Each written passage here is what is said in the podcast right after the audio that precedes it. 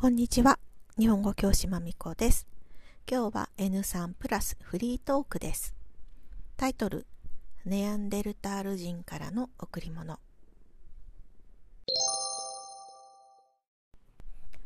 最近面白いニュースを見ました。ネアンデルタール人が持っていた遺伝子 DNA についてのニュースです。沖縄にある OIST 沖縄科学技術大学院大学のスパンテ・ペーボ教授の研究グループの研究結果の記事でした。その研究チームは特別にコロナと DNA の関係について調べたということです。研究結果のデータはちょっと難しかったので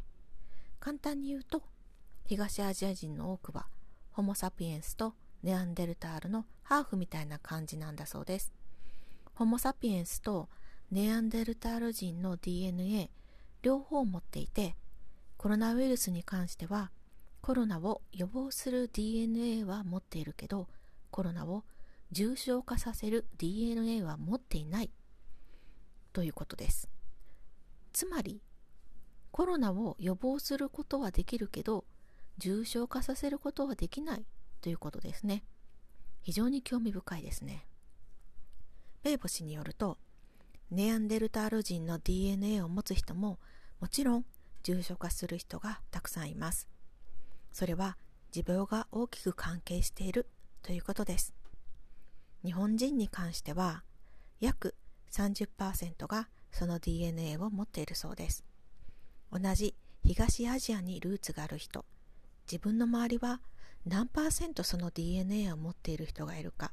調べてみるのも楽しいかもしれないです。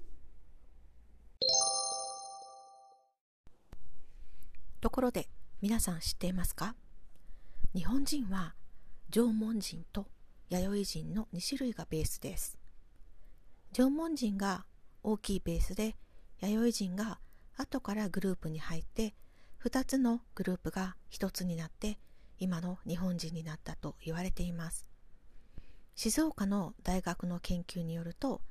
縄文人の濃い遺伝子は北海道や沖縄に多く見られ本土は弥生人が多く入ったので遺伝子が弥生寄りだそうです。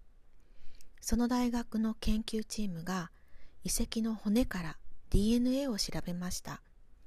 日本で生活していた人と東ユーラシア東アジアと東南アジアのさまざまな人類集団の DNA とその遺跡にあった骨の DNA を比較したところ中国北京周辺の中国人や中国南部の先住民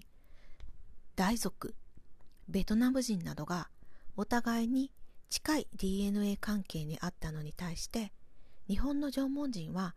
これらの集団から大きくかけ離れていたということです。ですので、大きな意味でアジア人ですが、DNA を見ると似ているけど違うグループの人という感じの結果が出ていました。同じアジアでもなりやすい病気や体の特徴などがこれによって違っているんですね。以上、日本語教師まみこでした。